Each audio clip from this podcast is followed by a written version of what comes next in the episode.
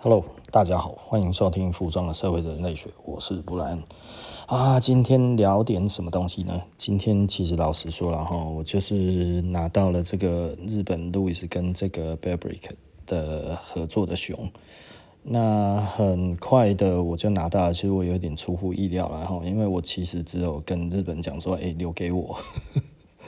而我也不是第一时间哦，我是突然觉得，哎，原来我拿不到，因为那个时候其实我跟英国说，哎，我们能不能拿？然后英国说不行。那但是他说，不然叫我直接问日本东京店的店长，因为这一个 project 是他做的嘛。哦，那所以我就问了东京店的店长，就他说，嗯，可以给我一只，然后我就拿到了一只，然后现在就放在店里了哈。那呃。今天讲这个东西，其实还有一件事情要说了，就是 Louis Lasers，其实我们大概已经呃到台湾已经十五年了哈。那其实每一年的十二月，其实第一批货到台湾是十二月一号。所以我们已经在十二月份都会举办一个 Louis Party 哈，那台北、台中会各有一次。那如果你有 Louis 的话呢，那你其实这一天我们欢迎你来一起哦，跟我们同乐，我们就吃吃喝喝聊聊天这样子，其实就是一个小小的 Party，它也没有很多的嗯目的，它其实就是见见同好这样子。然后我们希望呢，诶，大家。在一个相同的喜好之下，然后大家一起见见面、聊聊天，这样子哦。那我觉得这样子很好啦。其实这个某方面而言，与其说是一个商业的活动，其实我比较希望像是说，我们其实是在做一个比较轻松的一个，嗯，该要怎么讲，交朋友了哈。其实我们很多的顾客跟顾客之间，其实都在这一边，因为我们的活动，然后就变成了朋友哈。那我们也因为这样子的。的状况其实就会变得就更更更能说更紧密吗？紧密不一定，然后那呃会更嗯，我觉得会有更开阔的视野哦。其实我。在在客人里面，我其实也学习到很多哈。其实不只是说啊，顾客跟我们学习服装的想法看法，其实我们也跟顾客学习到很多他自己的专业领域，他在想什么，他在做什么，他在看什么。我觉得这个其实非常的有趣，也非常的重要了哈。啊，那台中的话，其实这个礼拜五啊，就是十二月啊十六号。那台北的话是礼拜六哦，十七号。那这个该怎么说嘞？我觉得如果可以的话，就到店里面去吧。好，那回头再讲这一只库伯利克熊。其实库伯利克熊这一只，我觉得它有一点突然，然后所以我觉得有一点有趣。那有趣的是，我为什么这么想要这一只呢？因为实际上它这一只穿的其实是 cycle。那 Cyclone 呃，这个款式其实是啊、日本许多服装设计师喜欢的。就比方说，最早最早其实穿这一件，在杂志上面露出了，其实是干田卓司哈，就 Wolf's Head 的干田卓司。那他大概在两千年前后，然后就穿这个就露出了。然后露出了之后呢，后来呃高桥盾他也穿，然后后来藤原浩也穿。然后 Hikaru 也穿哈，那所以就很多的服装设计师都觉得这是一款非常漂亮的路易斯，那所以呢就就就这样子，然后它就变得很很该怎么说，就是很 popular 哈，就大家都觉得哎呀，这个路易斯的经典款就一定其实是这个这个呃 Cyclone，但是实际上在六七零年代的时候。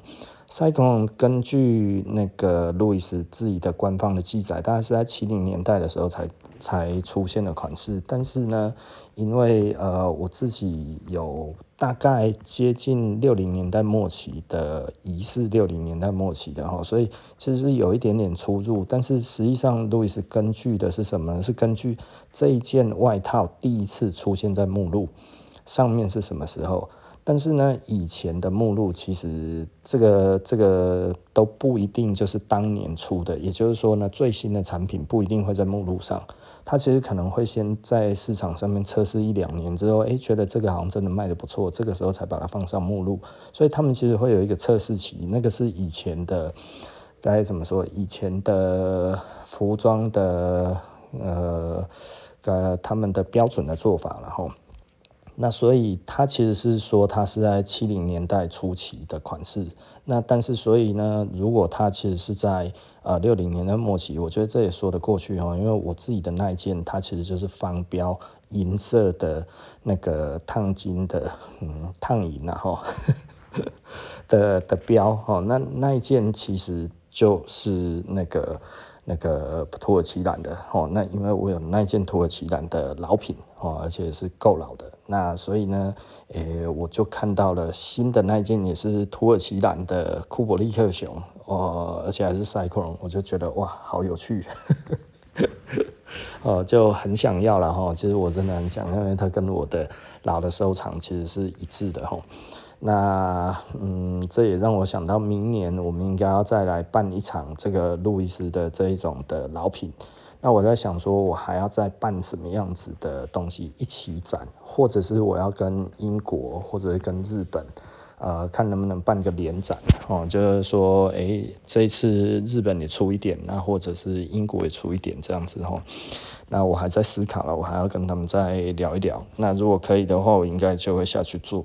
那呃，anyway，那每一年的这个时候，其实老实说了，啊，路易斯一做也做很久了哈，我就必须要再开始讲出路易斯的这一个故事哈，因为其实一年可能就录个一次，这其实我很少讲，但是应该很多人都听过我为什么会做路易斯哦。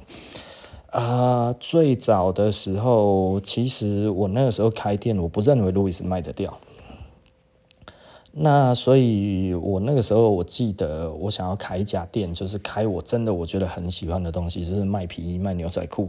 所以那个时候，其实我们开了一家店，就叫 Mangbin 哈。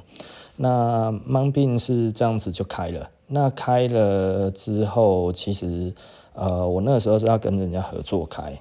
那那个时候我们就说，哎，你出靴子，我自己出衣服。那我那个时候想要卖这些比较老的、比较好的古着，这样子哈，然后再加上一些皮衣。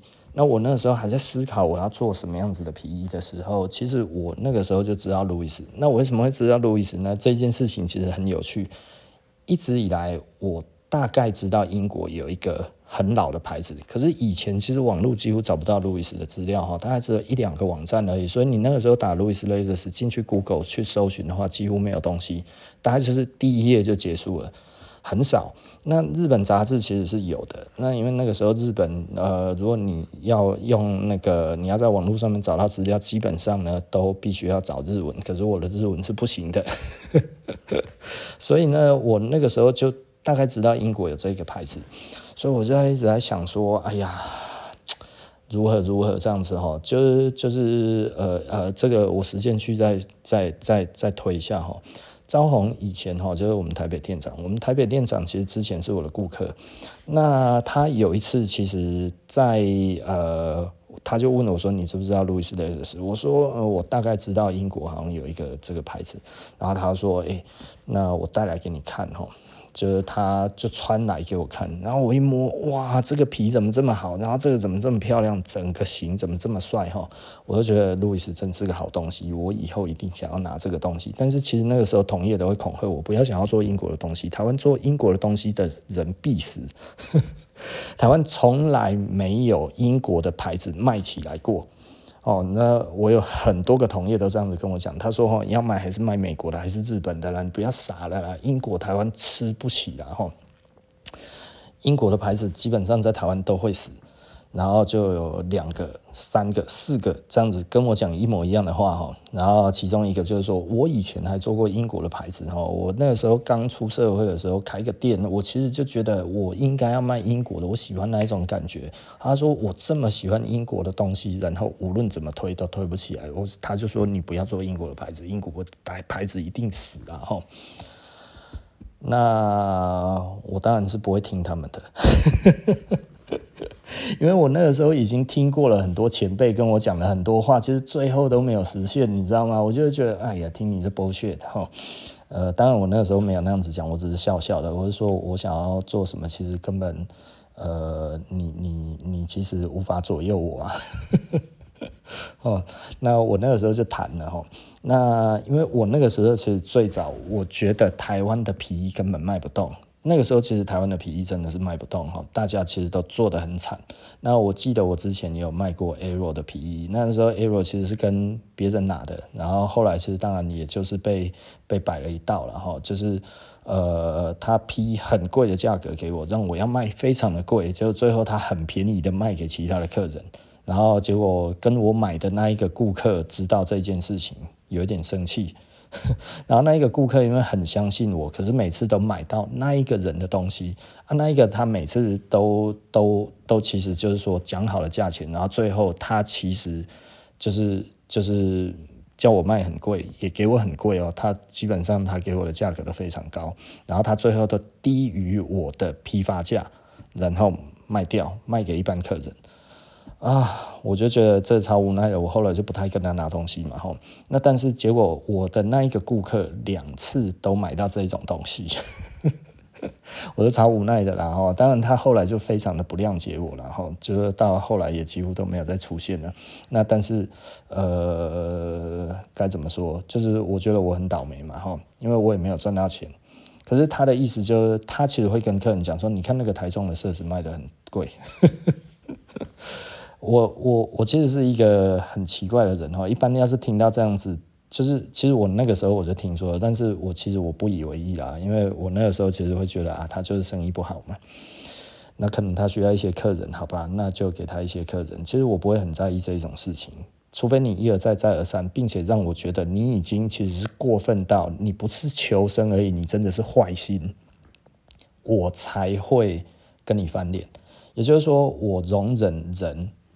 吃我豆腐，然后利用我一两次。如果你真的其实很难过的话，因为他那个时候其实又要去做钟表，又要去做什么，他其实店都快要倒了，你知道吗？哈，他就是快要倒的一家店，然后他又去做钟表。我其实我们看了就觉得很心酸，然后就是一个老前辈这样子啊，可能店就快要倒了。那不然好了，给你吃吃豆腐，反正你就是求生嘛。那所以 OK，我也觉得没事。那但是最终其实我们自己都最倒霉的就是我。那当然，我现在就对人不会到像以前那么傻逼了，然后那就不会觉得啊这样子其实没差。我可能会更早就会有停损点哈。那我那次其实我跟那一个那一个人，其实就是过了很久，我才真的把它止损掉。其实又过了好几年了哈。那 anyway，反正他就跟我讲了，他其实也有谈过，然后怎样怎样如何都没有成功了，反正台湾都卖不起了，卖不动了，你千万不要去谈呐，不然怎样怎样，巴拉巴拉巴拉讲了一大堆哈。那其实我都不是很 care，可是我不知道为什么，其实我东西都已经进来了，你跟我讲这个，难道是要我现在放弃吗？那我我放弃，那那那我东西都拿到了，你跟我讲这个，因为其实我是一个。呃，毕竟那个时候我已经做生意做了大概七八年了，我已经知道了，就是所有的事情，你都在还没有确定之前，你都不要声张哦，不然的话，其实就是会有人来破坏你这件事情。真的会想要破坏的人，会用各种方式去破坏，所以我其实拿进来，他们叫我不要做，其实货货都已经进来了。但是他们跟我讲的时候都已经来不及了，为什么？其实因为我第一天路易斯进来，我记得那一天只有到十三件，然后我那一天卖几件呢？我卖六件，我第一天就卖掉六件，当然是用定制的，真的拿走了只有一件，那其他的六件，然后就这样子，然后第二天三件，第三天呃四件，然后再来好像又变两件左右，然后又突然有一天六件这样子，我就靠一开始的那十几件就。我前几天我就卖了好几十件，你知道吗？所以他们跟我讲的时候，我已经卖了好几十件了。他们一直跟我讲说那个不可能做起来，我就想说哦，我是没有跟他们讲，因为我不太喜欢反驳别人对我讲的话哈，所以我就会觉得好，OK，你讲，但是我听是另外一回事啊。那所以他们就讲了啊，你看着好了，你一定会失败。那我其实也是觉得有可能会失败，就可能刚开始而已哈，但是就。一直没有停过，就这样子，大概卖了快要一年哈，几乎每天大概都一两件、两三件、三四件这样子。哦，那个时候很夸张，我不知道为什么那个时候可以那么好。我说真的，我搞不清楚为什么。那呃，也许我那个时候我的无名小站其实是非常的，因为我算是过气网红了嘛。我其实常讲的就是以前我在无名小站上的话，我应该是讲男装唯一上首页的。哦，那也就是说，我其实没有彩妆，也没有泳装，我只有男装，然后我还上首页哦，我大概平均一。大概一个礼拜就会在首页待了一下子这样子，然后那如果是 fashion 的分页的话，其实基本上我都是都是在最前面左右这样子哈。那所以呃，基本上大概都是前五、前十左右吧，哈，差不多就是在那边旁边的，真的都是啊，都是那一些漂亮的小女生，然后在分享彩妆搭配什么那一些这样子哈，就会觉得哎呀。我真的是唯一幸存的人，你知道吗？那也许是这样子的原因，所以那个时候其实很好做。那毕竟那个时候真的是个网红哦，第一代网红，台湾第一代网红，我是台湾第一代的服装网红第一名。现在就不是了，因为我后来放弃了哈。那会放弃，其实可能是自己也有一点自负了，就会觉得哎呀，这个其实很容易就达成了，因为我大概花两三个月的时间就达成了。那 anyway 啊，现在其实各个的工具还有什么都跟以前不一样了，所以现在在带那一个程度其实非常的难了，你真的必须要花很多的心力哈。我我其实本业不是在当网红，所以我基本上没有办法跟他们拼哦，所以这其实我早就知道了，所以我也不是很介意这个事情，因为没有能力去做的跟他们一样嘛哈。好，OK，哇，我讲了这么久，就还在 还在停留在一个铺陈的阶段，你知道吗？加大了哦，吃力了哈。那 OK，反正就是东西进来了，然后就卖得很好。那当初其实再回到往前一点点，哦，那个时候我有一个朋友嘛哈，那他那个时候就说要一起弄，然后后来我店其实那个时候因为讲一句话，我说好，然后我们去来来豆浆就吃来来豆浆哈，就是那个内湖来来豆浆哈，在那个台中的啦，不是台北的哈，然后我们就在那边聊。然后聊一聊，呃，该怎么说嘞？就是已经有了共识，OK，你把你的东西拿来我这边放，然后呢，我们再看怎么抽。反正我觉得我不是很在意哈，就是怎么抽其实都没差。那可能反正你多我少嘛，这个是一定的哈。那我们大致就这样子谈定了之后，我就开始下去装潢了。然后我那个时候其实真的就是自己下去装潢，我自己去叫料，自己去弄东西，然后自己在那边做，跟两个店员一起弄哈，然后把这间店把它装修起来，我们自己装修的哦。这样子大概装修了一个月哦，把它做好了。然后做好的时候。我记得我快要做好的前一个多礼拜，我说：“欸，你要不要来看一下？已经快要好了。你看这些东西，我这样子弄，你喜不喜欢？如果不喜欢，还可以改哦。”那他说：“哦，这样子哦，我有空再过去啊。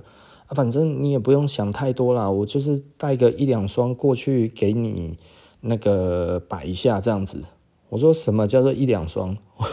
我那时候其实整个就火大了，但是我没有表现出来。我说：“哦，这样子。”因为我几乎整家店，其实在于墙面的部分都是要放鞋子。那他那个时候其实是一些美国靴子的所谓的代理，其实也不是代理了哈，反正他就是拿拿一些货跟一些经销商拿货这样子哈。那拿一个加拿大的牌子的代，嗯，也不算代理啊，反正那个东西都是他那个时候请教我很多事情，我教他怎么谈的。那反正他 anyway 他就拿到了。那也是小牌子，后来变得还蛮大的啦，啊，但是那个时候很小。那最主要的话，其实他那个时候其实有一点过分啊。为什么有点过分？因为美国的网站上面比他要给我的批发价还贵，你知道吗？哦，美国那个时候其实有一个网站，其实大家都跟我讲，就是说不要跟他拿。为什么不要跟他拿？因为他给你的价钱是人家那一个网站的两倍到三倍的价钱啊。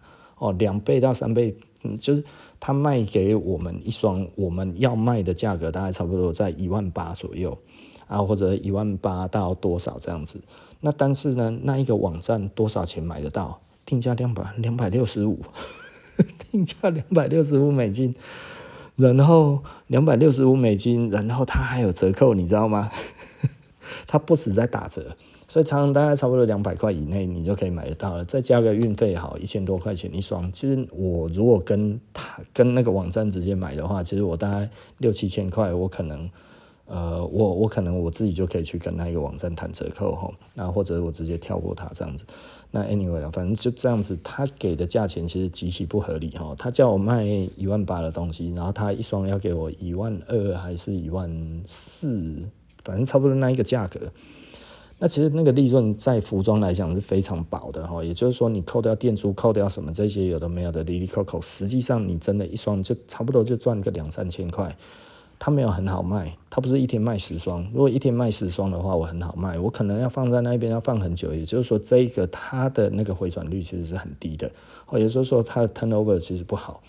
那所以这不是一个非常好的产品，但是呢，对我来说的话，反正呃，我觉得大家都拿来这一边放，店租当时也没有真的很贵，所以我觉得反正我本来就还有一家主要的店，那这一家是我想要卖，我觉得还不错的这一些推一些那一种呃牛仔裤啊、靴子啊、皮衣啊这一种比较硬的这一种的东西，当时台湾还没有这一种的。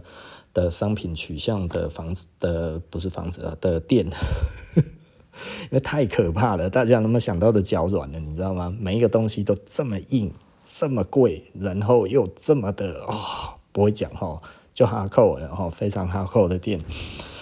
那当时就是反正也没有人看好，那我们就就这样子。他最后在那之前，他突然说他只要拿一两双来给我摆而已。哇！我瞬间火大，你知道吗？然后我就突然想起了招红的那一件的路易斯，然后我想说，哎，不然我就叫个七八件路易斯来哈，就是我自己想要穿的，我自己想穿的，然后就有七八件，你知道吗？那我就觉得，哎，还是不然这样子好了。我觉得我跟他谈谈看，说不定可以谈代理。那因为那个时候其实整个英镑的汇率很贵哈，大概六十几英镑。然后我记得他们那个时候一一件好像多少钱，大概六百多块英镑。那六百多块英镑，实际上真的买起来的话，一件大概也要差不多三万多，然后大概快要四万左右一件。啊，所以我那个时候七八件，我大概预计要花几十万，然后去买这个东西。后来我想一想，说不定可以用谈的，所以我就写信过去给他们。那就一直没有回，我想说，哎呀，毕竟人家是英国大牌哈，真的其实是不会理我们的，你知道吗？哈，就在那个时候，你觉得应该也没有办法有什么好想的时候，然后呢，呃，店也开了，然后我拿了我一些收藏的古着，然后先把它摆起来，然后就弄得有一点阳春了哈，呃，他突突然路易斯就回信了。哦，那突然回信的是在十一月初的时候，然后他就说，诶、他先观察我，观察我一个月，他发现我们的网站几乎天天都更新，我的部落格几乎天天都更新非常多，他说很少看到这么勤奋的人，那我就问他说，那你看得懂我在写什么吗？他说他看得懂，因为他其实有翻译软体。所以那个时候，他用翻译软体在看，他大概差不多知道个几成我在讲什么。我说：“我天哪！” 从那一天开始，我就不敢随便乱聊了，你知道吗？然后后来他就跟我给我一些路易斯的资料啊，什么这样子，每天丢很多的照片给我，就是上了一些 ID 的照片啊，这个 Kate Moss 啊，什么这些，然后我就开始讲，开始讲，然后他丢给我一些东西，我就还要再查资料，整个再查一查，然后再把这个故事再梳理一下，这样子，然后他一直丢，我一直写，一直丢，一直写啊，因为他一直有看到我在写，所以他就一直丢，一直丢，一直丢，资料实在是多到我真的写不完，你知道吗？我就觉得我靠，然后我就每天这样子写。然后后来就下单嘛，我其实很快就下单了。但是他是说，你要这么快吗？我说其实我是真的觉得这个可以。那他说，诶，其实老实说，台湾我不是第一个联系他的。他说最早其实有另外一个品牌，他其实是在做那个安全帽的。那这一个安全帽的公司其实有那个有找他们，就是要。希望他授权他们做，可以让他做路易斯的品牌的安全帽，然后要行销全世界这样子。这是一个台湾的安全帽的贸易商哦，他不是帽子厂，他是贸易商。那路易斯后来是拒绝的。那只不过路易斯后来就问他说：“诶，那你为什么没有想过要卖我们的皮衣？”然后呢，他们就回答说：“啊，台湾很热啦，台湾不可能做得起来。台湾这一种气候哦，是不是皮衣是卖不起来的地方？你知道吗？” 所以他对台湾的印象就是这个地方是不可能会有人。要卖皮衣的啊，啊？为什么之前就已经这么认定了？那为什么现在还有一个台湾的这个店家，然后那么脑袋烧了还要来 还要来卖这个路易斯的皮衣哦？然后所以他就慢慢的观察我，后来他觉得我很勤奋，那所以他就给我这一个代理权，然后就一直做到现在。这其实很有趣的，这真的很有趣哦。这个故事讲的有点凌乱哈，这个前前后后这样子跳来跳去哦。嗯，这个其实就是我们一开始，诶，我们这样子的开始。那我觉得这一件路易斯其实很有趣的一点呢、路易斯，我们当了代理商之后，后来呃，对我们来说的话，我们觉得，诶，我们可以往摩托车重机方面做，因为那个时候重机其实越来越流行哈。那也可以往哪一边做？这样子，我就是在思索，我应该要怎么做比较好。那所以，诶，好像也可以这样，诶，好像也可以那样哈。那我其实就在思考说，诶，我怎么做会比较好？那但是我们那个时候一直都卖得很顺。那我记得那个时候其实当然少不了就是同业的揶揄哈。他说，哎呀，设实这一种鸟店也想要跟人家做这个摩托车部品店啊，这个哎呀他做不起来。可是其实我只是拿了一个皮衣的牌子，我没有要做那个摩托车部品，但是我在介绍那个摩托车的历史。所以我那个时候其实就开始在研究摩托车的历历史，所以就知道啊，Jaco 啊，Agostini 这样子啊，什么这些这样子，我就觉得哎呀，原来是这样哦。呃，我我当然后来也会念一点意大利文哈，他那个那个那个 Agostini 他叫加口 我以前以为是加可莫。那后来碰到那个那个意大利人到我们店里面，然后他就看了那个我们那个 Follow the Leader 的那个那个那个海报哈，他说：“哎呀，加口，我说加口上面加口，然后加口阿古斯蒂尼，我说哦，原来那个是他的加口是啊，原来是这样，意大利跟法国这个字不一样哈，所以我后来就知道了哈。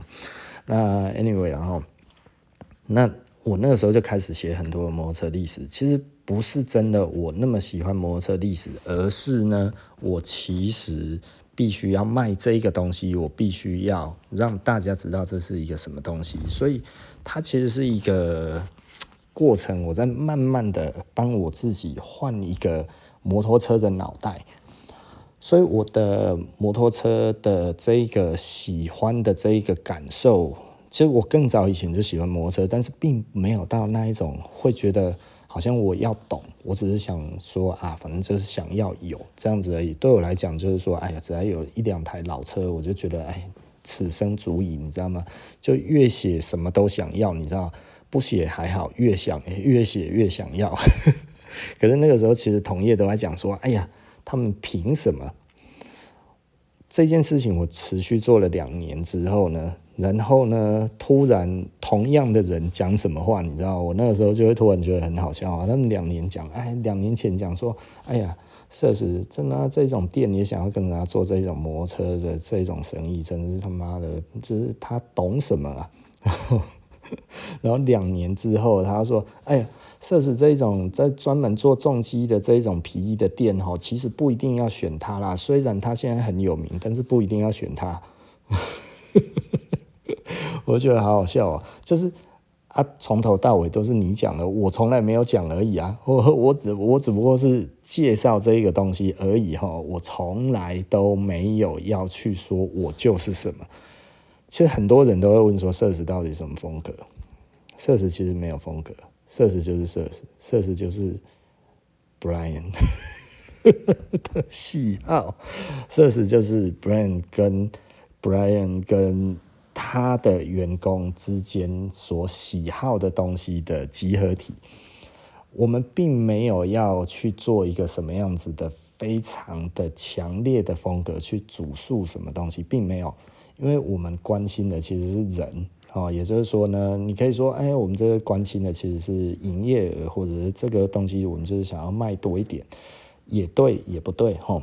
那对的地方是我们都是要吃饭，对不对？没有人讨厌新台币，美金也不错，日元也可以，人民币嗯可以的，哦，对不对？反正只要可以买东西就好了，可以换成其他的东西，其实都可以，对不对？对我们来讲，钱就是钱，其实没有那么多的差别，哦。